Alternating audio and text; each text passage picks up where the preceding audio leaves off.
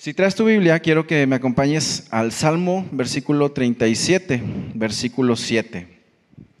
Salmo 37, versículo 7. Vamos a estar leyendo algunos versículos, todos van a ser de la, de la eh, versión Reina Valera. ¿Cuántos conocen la versión Reina Valera? Creo que la mayoría de nosotros hemos estado por años estudiando, leyendo la, la versión Reina Valera. Y si no sabías, Reina Valera no quiere decir que había una reina que se llamaba Valera. Reina Valera son los apellidos de dos españoles que escribieron la Biblia, perdón, que, tradujeron la Biblia al español. La Biblia fue escrita eh, primero en, bueno, fue en, griego, en, hebreo, en griego, después fue traducida al alemán y del alemán se tradujo al español por estas dos personas.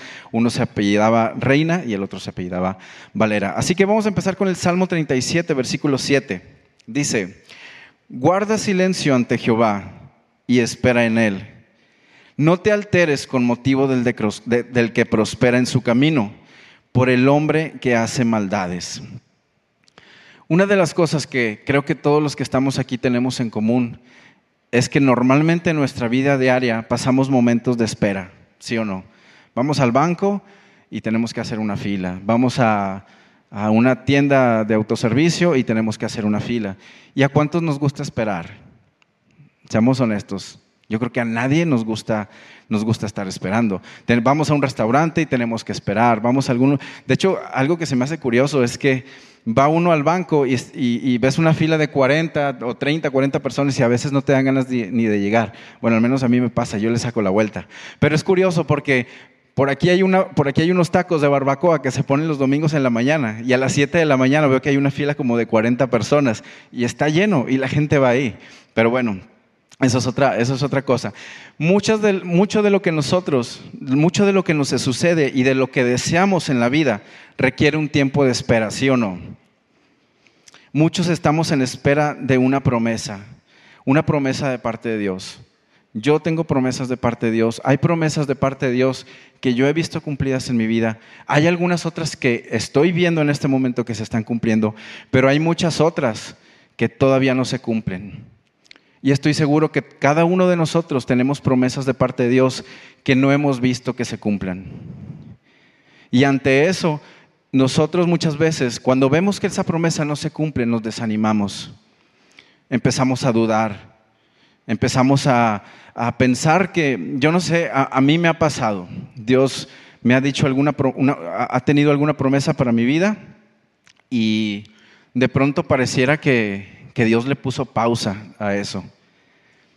Y, está uno a lo mejor por años esperando que la cosa cambie, que la cosa cambie y no cambia y pareciera como que Dios le puso pausa a esa, a esa, promesa. No sé, no sé si me estoy, no sé si tiene sentido lo que estoy diciendo, pero muchas veces eh, tenemos una promesa de parte de Dios, no sé, una promesa de sanidad, una promesa de, de, de que mejor Dios va a mejorar tu trabajo. Tú estás esperando que Dios cambie, que te mejore el puesto y a lo mejor tienes 5, 10 años y no ha llegado esa promesa. No sé cuál sea la situación, no sé cuál sea esa promesa, pero todos aquí tenemos promesas de parte de Dios.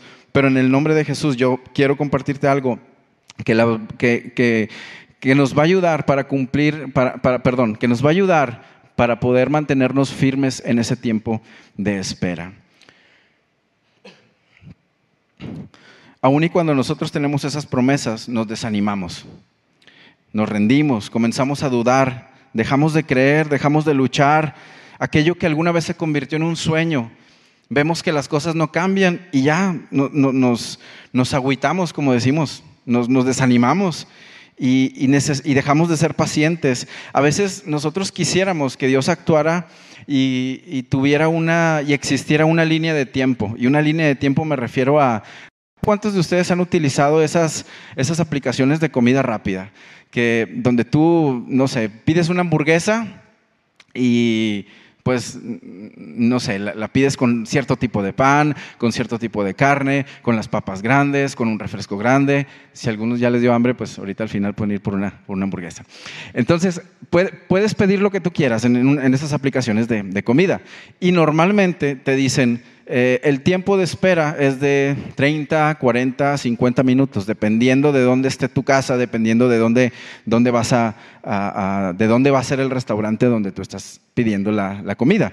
Entonces, en esas aplicaciones no sé si lo han visto, pero te marca una línea de tiempo y te aparece un carrito desde que, desde que hiciste el pedido hasta que va a llegar a tu casa y ves cómo ese carrito va avanzando y te dice, eh, no sé, 40 minutos, en 40 minutos el pedido va a estar en tu casa, en 40 minutos lo que tú pediste lo vas a tener en la puerta de tu casa, calientito, bueno, en teoría calientito porque a veces no llega calientito, pero bueno, lo, lo, vas a tener en la puerta de tu casa y vas viendo cómo ese carrito llega y vas viendo la trayectoria vas viendo lo que va sucediendo. A veces quisiéramos que Dios nos muestre en qué momento o en qué parte de, esa línea de tiempo se encuentra lo que nosotros estamos esperando. No sé si, si, me estoy dando a entender.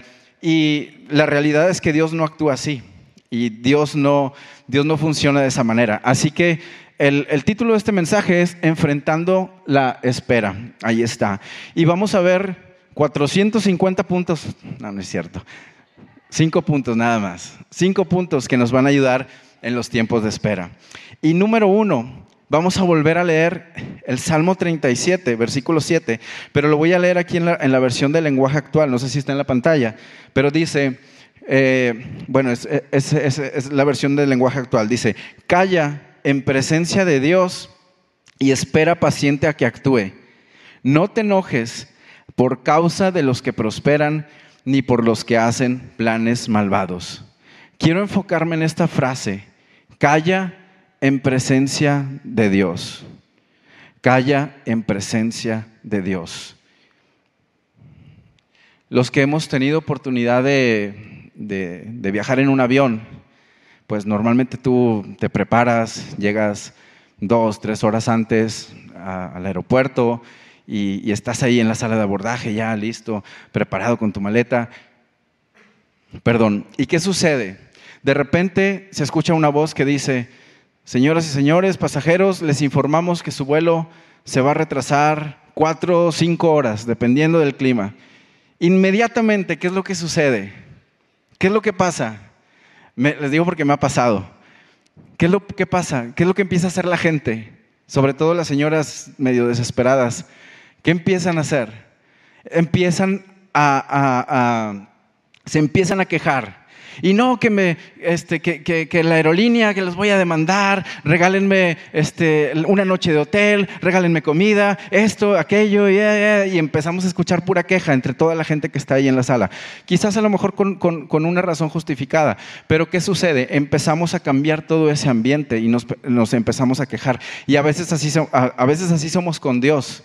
Dios ya nos dio una promesa de sanidad, Dios ya nos dio una promesa que Él va a actuar a favor de nosotros, Dios ya nos dio una promesa que va a cambiar esa situación en tu vida, Dios ya nos dio esa promesa, pero ¿qué pasa? Nos quejamos y empezamos a murmurar. ¿Qué le pasó al pueblo de Israel? Estuvieron 40 años dando vueltas en el desierto por desobedientes y porque murmuraron. Entonces tenemos que cuidar, el punto número uno es no quejarnos. Dile ahí al que está a tu lado, no reniegues en idioma regio, perdón, en lengua regia. No reniegues, no te quejes. Debemos esperar y vivir confiando y esperando a que se realice lo que Dios ha prometido. Lo que Dios ya ha hablado. piensa en un momento, piensa, piensa, piensa en un momento qué Dios ha hablado a tu vida. ¿Cuál es, ¿Cuál es esa promesa que tú estás esperando de parte de Dios? Habemos muchas personas aquí y hay muchos propósitos en cada uno de ustedes. Y Dios tiene una promesa especial para cada uno de nosotros. ¿Cuál es esa promesa que Dios tiene para ti? ¿Cuál es esa promesa que tú estás esperando? ¿Cuál es ese milagro que estás esperando de parte de Dios? Si estás esperando algo, no te quejes. Hay que esperar en fe, porque dice la Biblia que sin fe es imposible agradar a Dios, porque es necesario que el que se acerca a Dios crea que le, que le hay. Entonces, si Dios ya habló algo a tu vida, yo quiero que lo creas, hermano. A veces nos la, la pasamos pensando que las cosas no van a cambiar y, me incluyo porque les digo que Dios habló esto primero en mi vida y, oramos y oramos y oramos y la situación, eh, eh, esa situación en particular no cambia, Quizás has estado orando por años por tu esposo para que se le quite lo borracho, digo, lo que deje de tomar. Has estado orando por tu esposa. Has estado orando por tus hijos. Quizás a lo mejor tienes un hijo con el que estás batallando y hay una promesa de parte de Dios para la familia, pero tú no la estás viendo en este momento. Pero déjame decirte que con la ayuda de Dios la vamos a ver en el nombre de Jesús. Y lo primero que, les decía es no quejarnos. Juan 16, versículo 33 dice, en el mundo tendréis tribulación, pero confiad, yo he vencido al mundo. Salmo 32, 10 dice, muchos dolores habrá para el impío mas el que espera en Jehová le rodea la misericordia. Mas el que qué? Mas el que espera en Jehová le rodea la misericordia. Isaías 41:10 dice, no temas porque yo estoy contigo, no desmayes porque yo soy tu Dios que te esfuerzo, siempre te ayudaré, siempre te sustentaré con la diestra de mi justicia. Isaías 30, capítulo, versículo 18 dice, porque el Señor es un Dios de justicia, es un Dios de justicia. Dichosos los que en Él esperan. Dichosos los que qué? A ver, no los oigo. Dichosos los que qué?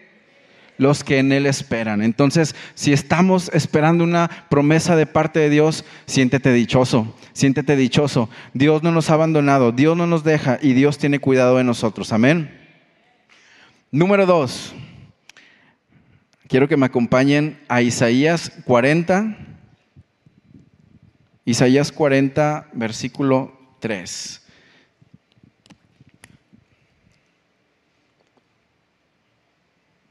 Voz que clama en el desierto. ¿Me ayudan a leerlo? Voz que clama en el desierto. Preparad camino a Jehová.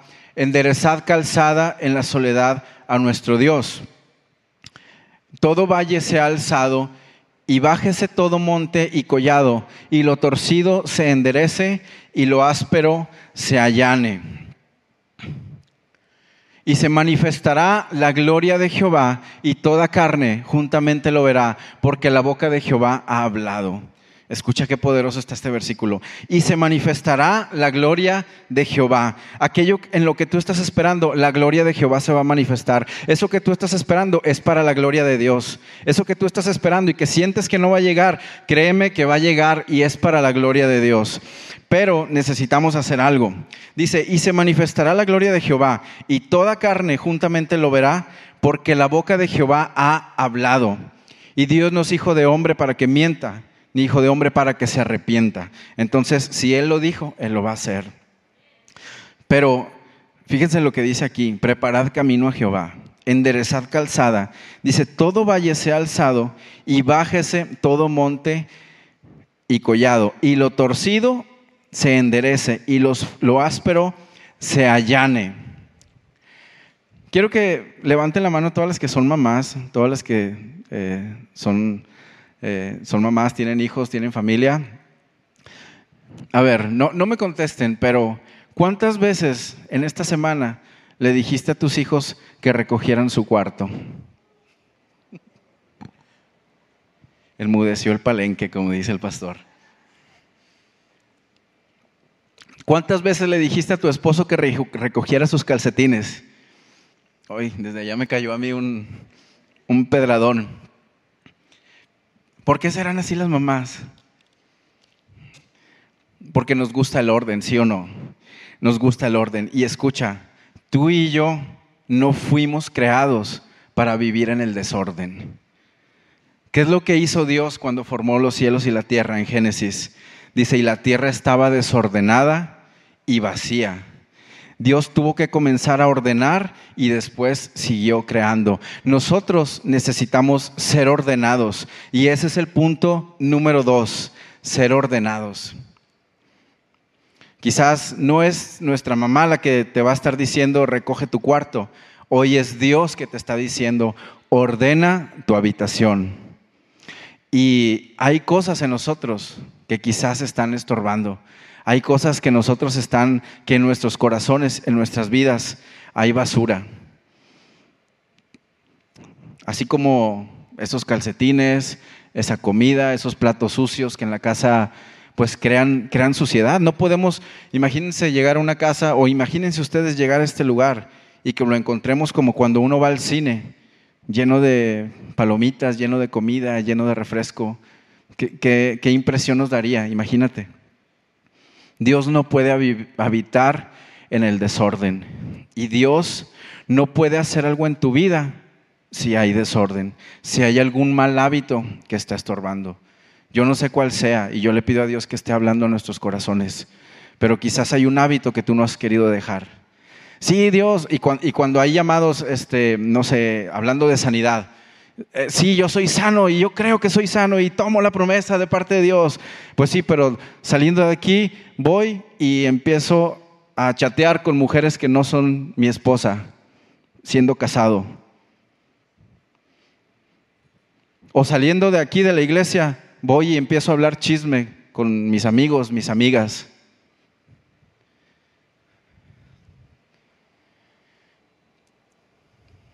Yo no quiero traer condenación aquí a nadie. Y, quizás tú estás haciendo todo en orden, tú estás haciendo las cosas bien.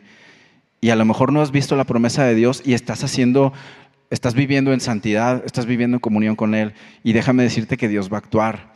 Pero estas cosas pueden estar estorbando. Es lo que le pasó al pueblo de Israel. Ellos estaban esperando esa promesa, ya habían sido libres, pero después estuvieron en el desierto a causa de la idolatría, a causa de la desobediencia, a causa de la, de la murmuración. Entonces necesitamos cuidarnos, necesitamos decir al Señor como decía el salmista, examíname, oh Dios, y conoce mi corazón Pruébame y conoce mis pensamientos y ve si hay en mí camino de perversidad y guíame por el camino eterno. Amén. ¿Estamos bien? ¿Sí? ¿Están muy callados, hermanos? ¿Están muy serios? ¿Están sorprendidos que, hable o que si, si hablo? Estoy muy contento por estar aquí. Esta es la primera vez que, Dios me permite estar aquí con todos ustedes y, y créanme que es un privilegio. Y yo creo que Dios está, hablando ya con a cada uno de ustedes. Vamos al punto número tres. Punto número uno, ¿cuál fue el que, fue lo que les dije? A ver, no los escuché otra vez. Punto número uno, no quejarnos, no renegar. Número dos, ser ordenados. Ordena tu habitación, ordena tu corazón, aquellas cosas que pueden estar ahí estorbando, que solamente tú y Dios conocen. Y número tres, ser como niños. Hace poquito, bueno, hace poco salieron unas películas que se llaman Son como niños. Algunos de ustedes a lo mejor las vieron, pero no tiene nada que ver con, con eso. Vamos a ver el Salmo 55, versículo 22. Dice, echa sobre Jehová tu carga y él te sustentará no dejará para siempre caído al justo. La primera frase dice, echa sobre Jehová tu carga. Y lo que sucede es que muchas veces esa promesa que Dios ya te ha dado, al ver que no se cumple, se convierte en una carga. Se convierte en una carga y pues una carga normalmente pues es difícil de, de llevar, dependiendo de lo que estés dependiendo de lo que estés pasando, pero una carga se convierte en algo difícil de llevar. Entonces yo estoy relacionando aquí esas promesas de parte de Dios que no se han cumplido y, el ver en nosotros, ver nosotros que no se cumplen, se convierten en una carga.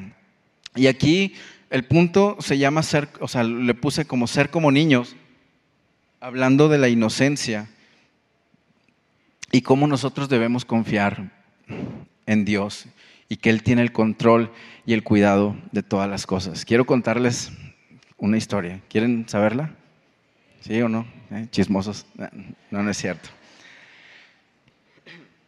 Eh, estoy casado, bueno, aquí está mi esposa Danica, tenemos tres, tres, tres niños pequeños y me gusta mucho, me gusta mucho viajar en, en carretera. No es que lo hagamos mucho, muy seguido, pero lo hemos hecho un par de ocasiones. Y viajar con tres niños pequeños, hermanos, es, es un show, es, es una aventura. Los que a lo mejor han pasado por eso o están pasando por eso, este, entenderán lo que, lo, que les, lo, que les, lo que estoy diciendo. Y viajar con tres niños eh, es muy padre, la verdad, me encanta hacerlo, pero es toda una aventura. Apenas salimos de la colonia, llevamos cinco minutos en la camioneta y ¿qué creen que se escucha? Ya vamos a llegar. ya vamos a llegar, ¿y cuánto falta? ¿Y cuánto falta? Y avanzas otros 10 minutos, y cuánto falta? ¿Y cuánto falta? Y, bueno, esa pregunta la llevas todo el camino. Resulta que una vez íbamos a hacer un viaje de nueve horas aproximadamente, y eh, que por cierto, esas nueve horas se convirtieron como en 13 o 14 horas, imagínense con quiero ir al baño, quiero comer esto, se vomitó uno, no sé, o sea, muchas cosas que suceden cuando uno viaja con, niños. Son experiencias y son cosas que, que, eh, enseñanzas también que Dios nos da como, como papás. Y en un momento, ya cuando ya llevábamos un buen tramo, ya de hecho ya nos faltaba poco para llegar, ya, se había, ya había oscurecido y se sentía una paz así en la, en la camioneta ya iba yo manejando, iba viendo el camino y mi esposa iba dormida, las dos niñas iban, iban dormidas y el niño, Gael, iba atrás de mí. Entonces yo voy manejando y pues no, no alcanzo a ver, no lo alcanzo a ver a él. Entonces, como iba muy callado, yo pensé que también venía dormido. Y de pronto eh, pues uno va en la carretera y vas a veces meditando y pensando muchas cosas. No sé, ¿a cuánto les gusta ir así en la carretera? Bueno, a mí, a mí, a mí me gusta, es, es bonito, es padre. Y creo que Dios, Dios me habla de, de, de, cierta manera en, en, ese tipo de cosas. Perdón. Eh, resulta que estaba el momento ya así, todo, todo silencio. Y de repente Gael me dice, papi, ¿ya te dormiste? Y yo, no, Gael, no, no me puedo dormir. O sea, pero en ese momento, no, o sea, no, ¿cómo? O sea, yo tampoco, yo como que también así como que me, me, me choqueó un poquito su pregunta. Pero me dice, papi, ¿ya te dormiste? Y le digo, no, Gael, voy, voy manejando, necesito ver el camino porque si yo me duermo puede suceder un accidente. Ah, ok, ¿necesitas algo? ¿Quieres algo? No, pues sí, quiero, quiero agua. Ok, ya le doy agua. Pero de pronto Dios habló a mi vida y yo no sé qué pasó por su cabeza, pero me impresiona la inocencia con la que él pensó que yo iba durmiendo. O sea, imagínense. O sea, ¿cómo, cómo, él creyó que, que yo iba durmiendo en el camino? Aún y que él no podía verme, él pensó que a lo mejor yo estaba, él sabía que la camioneta estaba avanzando, pero yo, yo, no sé qué, yo no sé qué pasó por su mente como para, obviamente si le preguntaba, pues es un niño de, en ese momento tenía como cuatro años, se me hace, y seguramente no me iba a responder con claridad. Pero a lo que voy es que necesitamos ser como niños. ¿Sí tiene sentido lo que les estoy diciendo? Necesitamos ser como niños ante la presencia de Dios, con esa, con esa inocencia con esa, con esa inocencia. Que tú no veas cómo Dios está obrando no quiere decir que él, es, que él no esté atento en el camino y que te esté cuidando y te esté protegiendo. Y aun si estuviera dormido, Él ahí está y puede protegerte. Cuando estaban los discípulos en la barca, dice que Jesús estaba dormido. Yo creo que aún y que Jesús estaba dormido, Él los estaba cuidando. Y después lo despiertan y pues, ¿por qué me despiertan? O sea, como que los discípulos ahí perdieron, perdieron la fe, pero imagínate estando ahí en esa situación. Yo no sé eh, eh, por qué situación estamos pasando, de verdad, pero necesitamos confiar que Dios tiene cuidado de nosotros y que aún y que tú no lo veas, Él va viendo el camino, que, que aunque tú no lo estés viendo, Él su mirada está en el destino que tiene trazado para ti y que aún en esa línea de tiempo que a lo mejor tú no lo estás viendo ahora, Él está obrando y va a obrar y va a cumplir su palabra y su propósito en tu vida. Amén. Ok, punto número cuatro. Estar cerca de Jesús.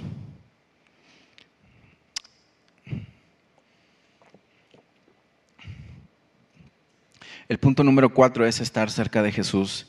Y quiero que hagamos algo. Quiero que... Vamos a leer varios versículos, vamos a leer una historia. Y esta historia sucede cuando Jesús hace el milagro de liberar a la persona que tenía demonios, el, Gadareno, que a lo mejor malamente lo, lo llamamos el endemoniado Gadareno pero él ya no fue endemoniado, Jesús lo liberó. Y, a veces nos quedamos con esa, con esa idea. Y muchas veces, bueno, ya ese es otro tema, pero esta historia sucede justo después. Jesús estaba en una, en una región, libera al Gadareno. Y yo creo que Jesús tenía muchas cosas más que hacer ahí. Pero por algún motivo él va hacia el otro lado, hacia la otra orilla, en una barca, porque había un propósito más grande. Y esto sucede, esta historia que, eh, esta historia que vamos a leer, sucede justo después de la historia del Gadareno. Y quiero que lo leamos de cierta manera, que nos pongamos, vamos a, vamos a leer eh, en el libro de Marcos, es la historia de Jairo, la hija de Jairo. ¿Cuántos conocen esa historia? Yo creo que todos los que estamos aquí sabemos de esa historia. Quiero que la leamos, pero que prestemos atención a muchos detalles. La voy a estar leyendo y voy a estar deteniendo en algunas partes. Y quiero, me gustaría, si, tú quieres hacerlo, ponernos en el lugar de Jairo. Pero ahorita que lo estemos leyendo, piensa en todo lo que estaba sucediendo en el momento.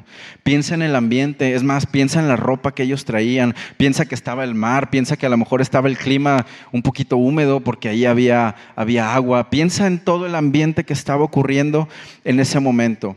Dice, pasando otra vez Jesús en una barca a la otra orilla, se reunió alrededor de él una gran multitud y él estaba junto al mar. Y vino uno de los principales de la sinagoga, aquí entramos nosotros porque todos somos Jairo ahorita, ¿ok? Llamado Jairo, y luego que le vio, se postró a sus pies. ¿Qué fue lo primero que hizo Jairo? Se postró delante de Jesús, se postró a sus pies. Ahora imagínate la escena, o sea, Jairo quizás estaba en su casa y sabía que iba a pasar por ahí Jesús, porque cuando pasa Jesús por un lugar había una gran multitud, se reunía, una gran, gran multitud versículo 23, y le rogaba mucho, diciendo, mi hija está agonizando, ven y pon las manos sobre ella para que sea salva y vivirá. Jairo sabía y tenía la confianza que, si Jesús iba y ponía las manos sobre ella, su hija iba a sanar. Ahora imagínate, ya saliste de tu casa, vas a donde está Jesús, lo adoras, le presentas tu petición y después dice el versículo 24, fue pues con él y le seguía una gran multitud y le apretaban. No sé cuánta gente será una gran multitud, pero me imagino que mucha gente. Ahora imagínate que estamos ahí nosotros Vas con Jesús, ya te escuchó, ya te dijo, ok, vamos. Entonces ahí vas con Jesús, los aprieta, nos aprieta una gran multitud. Y después dice el versículo 25, pero una mujer que desde hacía 12 años padecía de flujo de sangre y había sufrido mucho de médicos y gastado todo lo que tenía y nada había aprovechado, es decir, esta mujer gastó todo su dinero y nada le funcionaba. Cuando oyó hablar de Jesús, vino por detrás entre la multitud y tocó su manto, porque decía, si tocare tan solamente su manto, seré salva. Y enseguida la fuente de su sangre se secó y sintió que el cuerpo que estaba y sintió en el cuerpo que estaba sana de aquel azote. Versículo 30 dice, luego Jesús, conociendo en sí mismo el poder que había salido de él, volviéndose a la multitud, dijo, ¿Quién ha tocado mis vestidos? Ahora, regreso, regreso a la historia de Jairo, porque aquí, aquí, aquí como que cambia un poquito, cambia un poquito la historia y encontramos lo de la, la, mujer con el flujo de sangre. Y ahí encontramos una, una enseñanza muy padre, pero no me voy a enfocar ahorita en eso. Hablamos de Jairo. Jairo estaba ahí, iba con el Señor. Jairo quizás tenía prisa porque le habían dicho que su hija estaba... Jairo le dice a Jesús, mi hija está agonizando. Imagínate mi hija se está muriendo. Mi hija se está muriendo, Señor. Y van caminando y de pronto una mujer eh, hace que Jesús se detenga. ¿Qué haríamos nosotros? ¿A poco estaríamos muy contentos viendo que el Señor le hace un milagro a otra persona y no está actuando en el, milagro de nosotros? Yo creo que no. ¿Qué ¿Qué harían ustedes como buenos regiomontanos. Yo creo que o sea, en ese momento, Señor, vente, ayúdame, necesito que me ayudes, necesito que vayas con mi hija, se está muriendo. Esta, esta, no sé, quizás estoy hablando, parafraseando un poco la historia, pero esta mujer, ok, ya, ya, ya salió poder de ti, ya la sanaste, vente. La Biblia no relata cuánto tiempo se tardó ahí Jesús, pero dice que iban caminando y dice que Jesús voltea. Quiere decir que Jesús se voltea y ahí se quedó. Yo no sé si fueron cinco minutos, quizás fueron diez minutos, quizás fue una hora. A lo mejor fue una hora. Imagínate la desesperación de Jairo queriendo un milagro y el Señor pareciendo que no está haciendo nada. Pareciendo como que a lo mejor y hasta haciendo ver menos importante la petición de Jairo.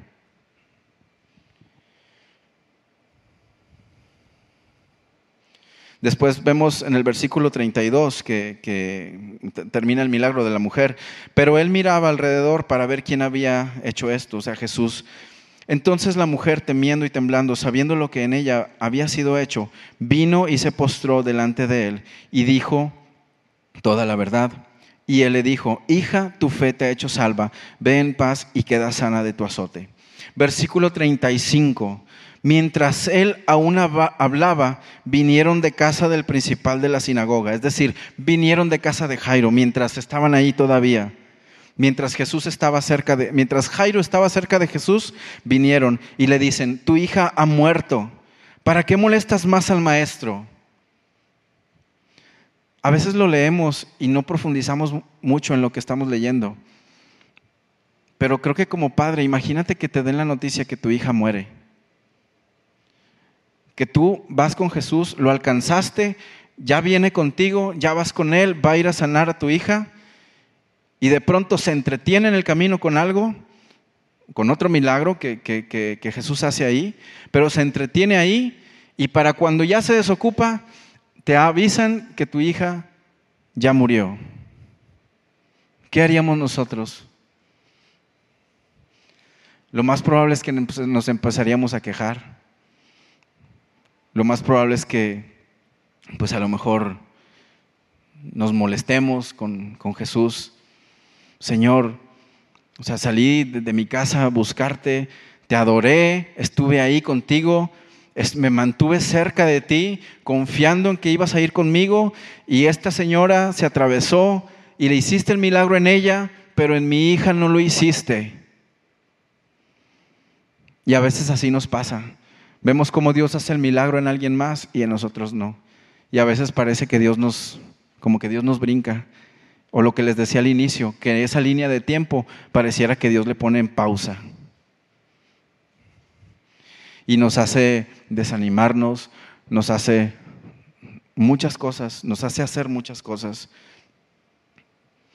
Sin embargo, sabemos el final de la historia, pero imagínate que no lo supieras. Porque, bueno, versículo 36, no leí el versículo 36, miren, dice, pero Jesús, luego que oyó lo que se decía, Jesús escuchó lo que le decían, Jesús escuchó cuando le dijeron, Jairo, tu hija ya murió.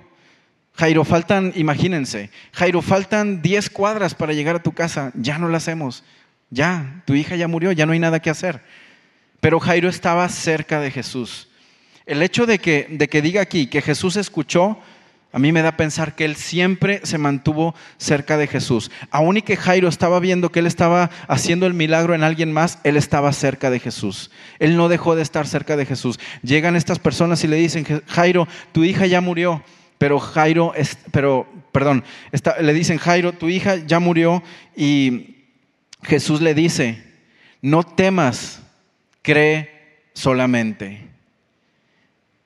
Y aún estas palabras, hermano, yo no sé ustedes, pero, ok, Señor, no temo y, creo, creo en ti, creo en tu promesa. Pero en ese momento, imagínate, se murió tu hija, como para que el Señor te diga, no temas, cree. Pues sí, Señor, pero pues ya, ya, ya, ya murió. O sea, ¿en qué creo?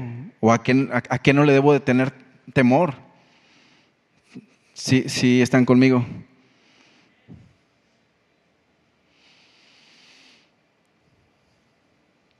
¿Por qué no le habrá dicho Jesús cuando llegaron sus, las personas que venían de casa de Jairo? ¿Por qué Jesús no le habrá dicho, Jairo, no te preocupes, voy a ir contigo y voy a sanar a tu hija y vamos a ver un milagro.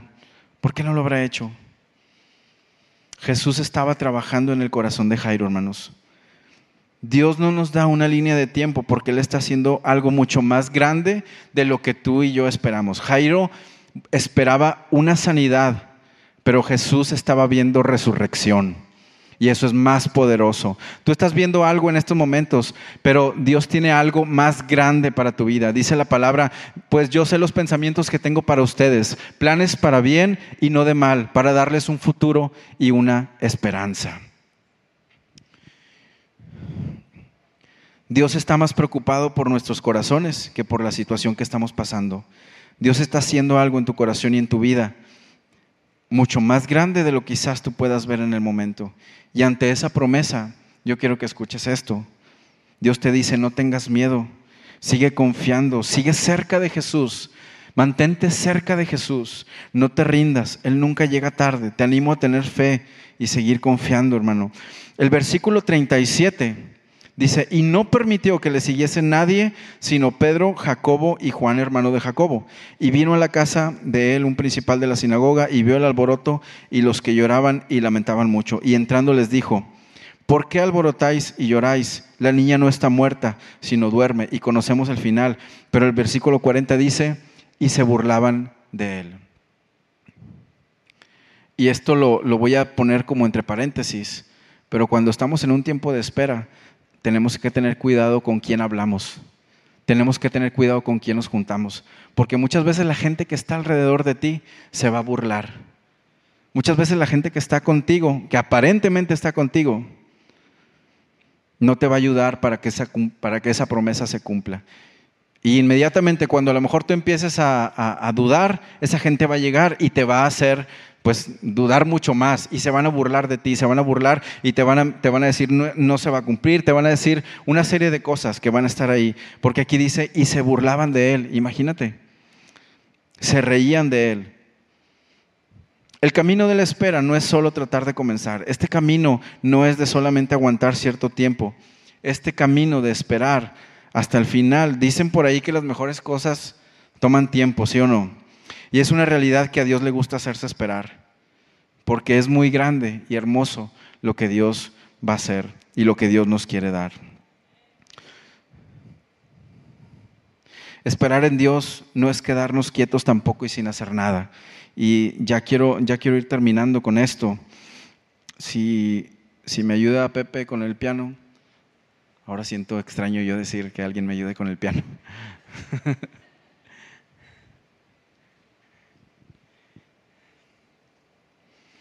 ¿A cuántos Dios nos está hablando en esta noche? Amén. ¿Sabías que la profesión del cristiano es esperar? Los cristianos llegamos graduados al cielo en la profesión de la esperanza. Y esto está en Hebreos 10:23. Dice, mantengámonos firmes sin fluctuar la profesión de nuestra esperanza, porque fiel es el que prometió.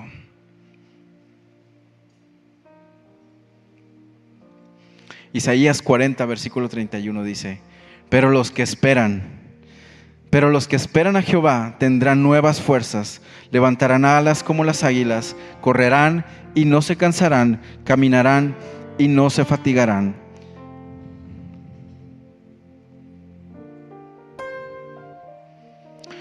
Yo quiero invitarte a hacer algo si Dios ha hablado contigo, si Dios ha hablado en esta, en esta noche con estos, con estos puntos que te comenté, que te estoy compartiendo.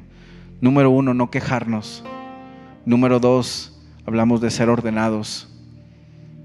Número tres, hablamos de, se quedó trabado ahí la pantalla. Número tres, hablamos de ser como niños. Número cuatro, estar cerca de Jesús. Y número cinco, el enfrentar un momento de espera lo podemos atravesar mejor cuando nosotros alabamos y adoramos el nombre de Jesús. Cosas poderosas suceden cuando alabamos. La Biblia dice que Dios habita, ¿dónde? Dios habita en medio de la alabanza de su pueblo. En medio de la alabanza de su pueblo no puede habitar la duda, no puede habitar el miedo, no puede habitar la enfermedad, no puede habitar la escasez, no puede habitar la inmoralidad. Así que hoy vamos a hacer algo. La palabra de Dios nos enseña y nos dice que Él está buscando adoradores que lo adoren en espíritu y en verdad. Espíritu y en verdad requiere hacerlo también con integridad, quiere hacerlo con sinceridad, con un corazón honesto. Señor, quizás no siento adorarte. Señor, estoy pasando por esta prueba, estoy pasando por, esta, por, esta, eh, em, por este tiempo donde estoy esperando algo que tú sabes que si no se resuelve esta semana, puede ser un parteaguas en mi vida. O si no se resuelve de aquí a seis meses esta situación, puede ser un parteaguas en mi vida y necesito tu ayuda. Y créanme que Dios puede hacer un milagro cuando lo alabamos. La alabanza tiene poder y aunque no lo veamos, el Señor puede estar obrando. Quiero invitar a todo el grupo de alabanza que pase y que nos ayude a cantar una canción, pero quiero que lo creas. Quiero que lo hagas con el entendimiento. Quiero que lo hagamos creyendo que Dios tiene cuidado de nosotros. Creyendo que aunque no lo puedas ver, Él está obrando. Hablábamos de esa línea de tiempo que nosotros quisiéramos, pero Dios no trabaja así. Pero créeme que Dios tiene cuidado de ti y que aunque no lo podamos ver, Él está obrando.